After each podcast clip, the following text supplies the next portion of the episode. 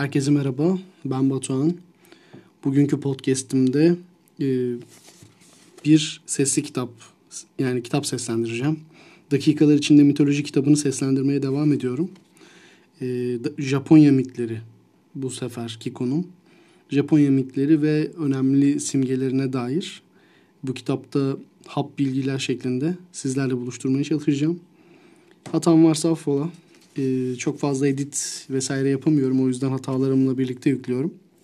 Şimdiden dinlediğiniz için teşekkür ediyorum. Japonya mitleri. Milattan sonra 712 yılında tamamlanan Kojiki antik şeylerin kayıtları Japonca yazılmış en eski kitaptır. Japon mitolojisinin ilk elden kaydı ve imparatorluk klanının kökenlerinin ve tarihinin bir atlasıdır. Aynı zamanda bir anlatısıdır. Güneş tanrıçası Amaterasu'nun imparatorluk ailesinin ilk atası olduğu kabul edilir. İnsanların ona yüce göklerin ışıldayan ilahisi olarak tapındığı erken dönemlerde İse'deki tapınağı başlangıçta yalnızca imparatorluk ailesi mensuplarına açıktı. Japon mitolojisi Shinto dini ve onun merkezi kavram olan Kami'ye hizmet düşüncesiyle de son derece iç, iç içedir. Kami kelimesi dilimize tanrılar ya da doğanın kutsal güçleri olarak çevrilebilir. Sonsuz sayıda kami olduğuna inanılırdı. Kimileri yüce yaratıcı varlıklardır, kimileri doğal güçlerdir, kimileri ise ataların ruhlarıdır. Japon mitlerinin bir başka kaynağı da Japonya'nın yerli halkı olan Ainu'nun destansı şarkılarıdır. Bu şarkılar tanrılara dair hikayeler aktarır ve birinci tekil şahısla tanrıların ağzından söylenirler. Izanami ve Izanagi Izanami ve Izanagi ilk çiftti. Gökkuşağı köprüsüyle gökyüzünden indiler ve ilk okyanusu bir mızrak aracılığıyla karıştırarak Onogoro'yu yani ilk adayı yarattılar. İki kuyruk sallayan kuşunun, e, yanlış duymadınız, kuyruk sallayan bunların isimleri. İki kuyruk sallayan kuşunun çiftleştiğini görünce arzuyu hissettiler. Bir sütunun etrafında dönerek evlendiler. Ancak ilk konuşanın dişi Izanami olması nedeniyle ilk bebekleri Hiruko bir sülük çocuk olarak dünyaya geldi ve onu sazlıklarda başıboş sürüklenmeye bıraktılar. Tekrar evlendiler ve ilk konuşanın Izanagi olması üzerine Izanami Japonya adalarını ve birçok kamiyi ya da tanrıları dünyaya getirdi. Izanami ateş tanrısı Kagutsuchi'yi doğururken o kadar kötü yaralandı ki öldü. Yeraltı dünyası olan Yomi'ye giden Izanami'nin peşine düşen Izanagi geri dönmesi için ona yalvardı. Izanagi Yomi tanrılarına dile, dileğini iletmek için Izanami ile aşağı inerken tar tarağının bir dişini kırıp meşale olarak kullandı meşalenin ışığında Izanami'nin vücudunun çoktan çürümeye başladığını ve kurtlarla dolu olduğunu gördü. Izanami derhal kaçtı ve Yomi sürüleri tarafından kovalandı. Girişi ucu ucuna bir kayayla kapatmayı başaran Izanagi, Izanami'nin ölümün içinde kapana kısılmasına neden oldu. Bunun üzerine Izanami her gün bin kişiyi öldüreceğine yemin edince Izanagi'de her gün 1500 yeni bebek dünyaya getireceğine söz verdi. Susano Izanagi eşini kurtarmayı başaramayıp yeraltı dünyasından çıktığında sefil ve kirliydi. Kendisini yıkarken diğer tanrıları yarattı. Güneş tanrıçası Amaterasu sağ gözünü yıkadığında, ay tanrıçası Tusiko Yomi sol gözünü yıkadığında, Fırtına tanrısı Susano ise burnunu temizlediğinde ortaya çıktı. Izanagi Susano'ya denizin sorumluluğunu verdi ancak Susano ağladı ve yeraltı dünyası Yomi'ye giderek annesi Izanami'yi görmeyi talep etti. Bunun üzerine Izanami onu gökyüzünden sürdü. Susano yolda kız kardeşi Amaterasu'nun dokuma salonunun kutsallığına leke sürdü. Tanrılar onu sakallarını ve tırnaklarını keserek cezalandırdı ve dünyayı bir dışlanmış olarak dolaşmak üzere uzaklaştırdılar. Orada pirinç tarlası prensesini sekiz başlı bir ejderden kurtaran Susano, prensesi bir tarağa dönüştürerek saçına taktı. Daha sonra sake içerek, sake içirerek sarhoş ettiği ejderi öldürdü. Ejderin kuyruğunda Kusanagi adı verilen bir kılıç vardı ve Susano onu özür dilemek amacıyla Amaterasu'ya verdi. Sonrasında pirinç tarlası prensesini yeniden bir genç kısa dönüştüren, kıza dönüştüren Susano onunla evlendi. Amaterasu Güneş tanrıçası Amaterasu bakireleriyle birlikte kutsal dokuma salonunda evrenin kumaşını dokudu. Fırtına tanrısı olan erkek kardeşi Susano pirinç tarlalarını bozduğunda ilk meyveler salonuna dışkıladığında ve dokuma salonunun çatısından aşağı derisi yüzülmüş bir midilli attığında Amaterasu o kadar büyük bir şok yaşadı ki oradan kaçarak bir mağaraya saklandı ve mağaranın girişini taşla kapattı. Hem gökyüzü hem de gökyüzü, yeryüzü karardı. Güneş olmadan hiçbir şey büyüyemezdi. Tanrılar Amaterasu'yu dışarı çıkarmak için her şeyi denedi ama boşunaydı. Sonunda düşünceleri birleştiren tanrı Omoshikane, şafak tanrıçası Amano Uzume'den ters çevrilmiş bir sakya fıçısının üstünde striptiz yapmasını istedi. Ama No Uzume'nin maskaralıkları karşısında tanrılar o kadar çok güldü ki Amaterasu neler olduğunu sormak için mağaranın girişine yaklaştı. Ama No Uzume Amaterasu'ya ondan da güçlü parlayan bir tanrıçanın gelişini kutladıklarını söyledi. Tanrıçayı görmek için dışarı çıktığında tanrılar aynadaki yansımasıyla gözlerini kamaştırarak Amaterasu'yu mağaradan dışarı çektiler ve bir daha geri dönememesi için mağarayı kutsal bir iple mühürlediler. Pirincin kökeni Güneş tanrıçası Amaterasu, yiyecek tanrıçası Ogetsu'nun sazlı kovaların merkez topraklarında olduğunu duyunca ne yaptığını izlemesi için ay tanrısı olan kardeşi Tsuko Yomi'yi gönderdi. Ogetsu'yu bulduğunda Tsuko Yomi'nin karnı acıktı ve kaba bir tavırla Ogetsu'dan kendisini beslemesini talep etti. Gücenen Ogetsu, Tsuki Yomi'ye kusarak bir ziyafet çıkarmaya başladı. Tsukiyomi bu denli kirletilmiş yiyeceklerin ona sunulmasına o kadar sinirlendi ki kılıcını keserek Ogetsu'yu öldürdü.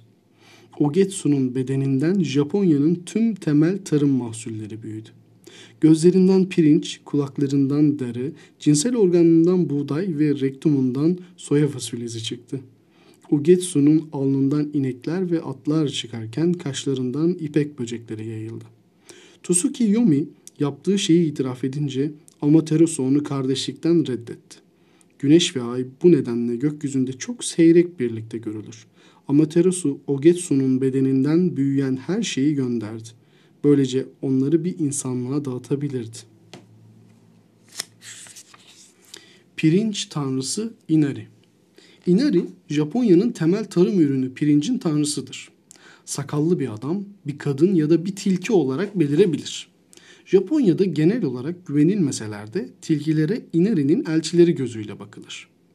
Bir hikaye aslında Inari olan bir kadınla evlenen çiftçiyi anlatır. Yorganın altından bir tilki kuyruğunun sallandığını görene kadar mutludur. Başka bir versiyonda karısını bahçeyi kuyruğuyla süpürürken yakalar. Her halükarda çiftçi bir tilkiyle evlendiğinin farkına varır.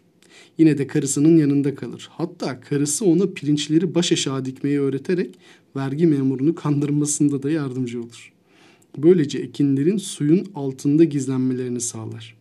İneri her bahar çeltik tanrılarını tarlalarını tazeleyen dağ akıntılarıyla beraber dağlardaki evinden iner ve her sonbahar geri dönerdi. Pirinç zenginlik sembolü olduğu için İneri aynı zamanda tüccarların da tanrısıydı. Benten Benten talihin yedi tanrısı Siki Fukuji'nin tek dişi üyesidir.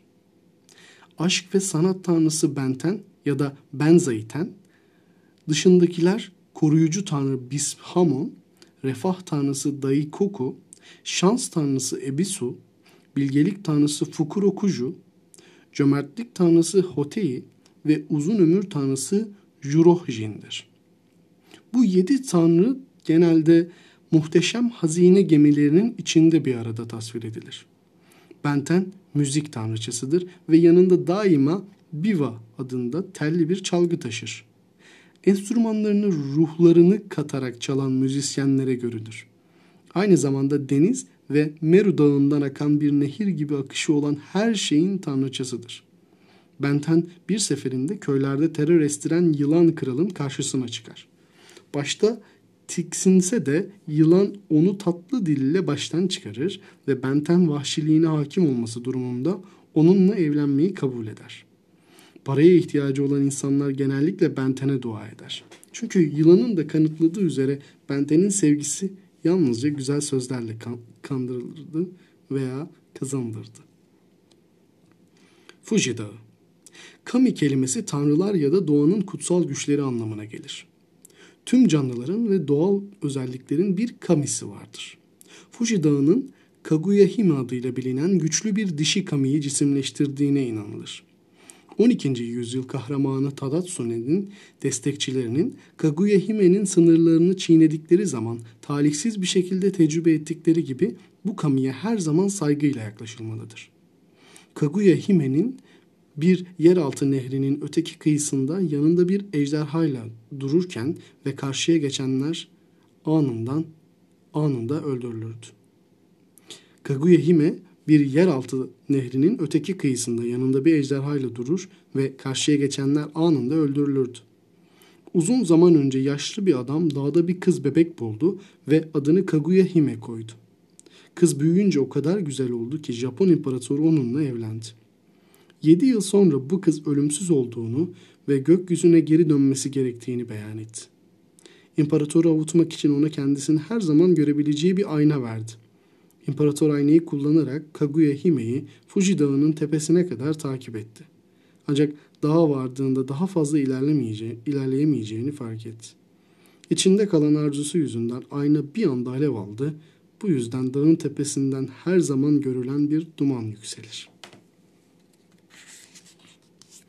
Kamuy yeryüzünü ve insanları yaratır. Kotankor Kamuy yani kara yaratan. Ainu halkının yaratıcısıdır. Başlangıçta dünya yukarıda alt, altı kat gökyüzü ve aşağıda altı kat dünyanın olduğu cansız bir bataklıktı. Bir gün Kotankor Kamuy toprak yapmak için bataklığa bir kuyruk sallayan kuşu gönderdi. Zavallı kuşun kendisinden istenilen şeyi nasıl yapacağına dair hiçbir fikri yoktu.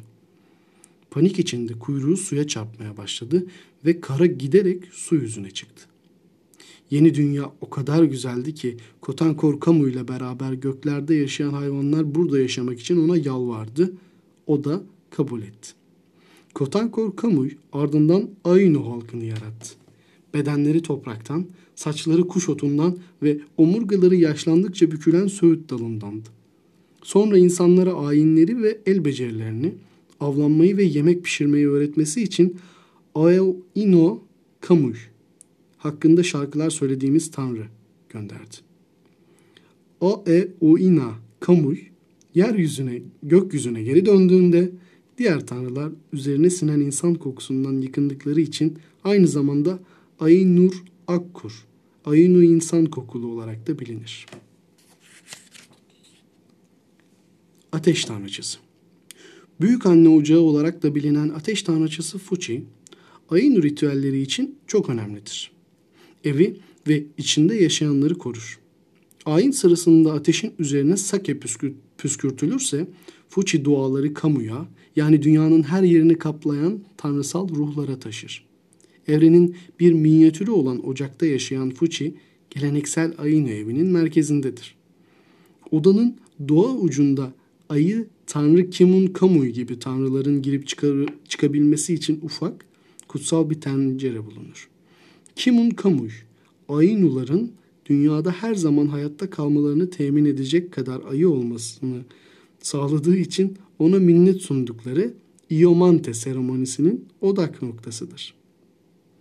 Seremoni Ainular ve Kamuy arasında arabuluculuk yapan Fuchi'ye dua edilmesiyle başlar. Mitlerden biri Fuchi'nin kocasını çalan su tanrıçası Vakkauş Kamu ile girdiği sihirli yarışmadan bahseder.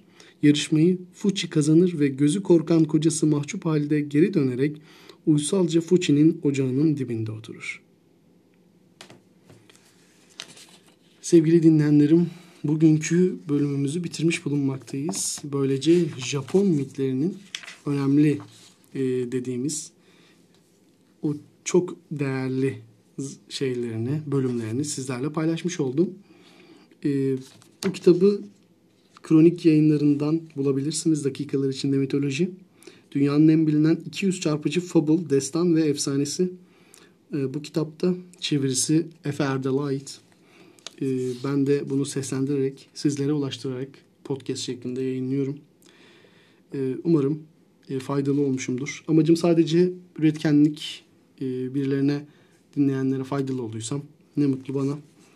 Japon yemekleriyle karşınızdaydım. Daha e, birlikte bu kitaptan paylaşacağım çok alan var. Kuzey Amerika mitleri, Meksika ve Orta Amerika mitleri var. Güney Amerika mitleri, Afrika mitleri, Okyanusya mitleri, Çin mitleri, Hindistan mitleri ve en sonunda karşılaştırmalı mitler. Yani bu mitlerdeki ortak unsurlar, bunların karşılaştırılması. Güzel bir kitap. Sizlere öneririm. Okuması da eğlenceli ve kısa sürede bitecek bir kitaptır zaten. Kısa bir kitap. Aynı zamanda uygun fiyatlı da bu devirde. Kitaplara çok fazla fiyat vermek istemiyorsanız. Bu serinin genel olarak hepsi bende var ve bunları zaman buldukça seslendireceğim. Ee, aynı zamanda başka seslendirmeler de yapıyorum.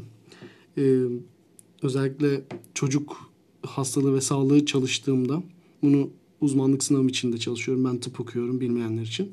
Stajyer doktorum. Orada muayene yöntemlerinin anlatıldığı bir prepodetik kitabından da paylaşımlar yapıyorum. Dediğim gibi doğal olması için ve çok fazla editlemeye zamanım olmadığı için e, geceleri veya gün içerisinde belli zamanlar e, paylaşıyorum. Sizlerle buluşturuyorum. İnşallah daha sonrasında daha güzel podcastler yapmak istiyorum. Tekrar dinlediğiniz için teşekkür ediyorum.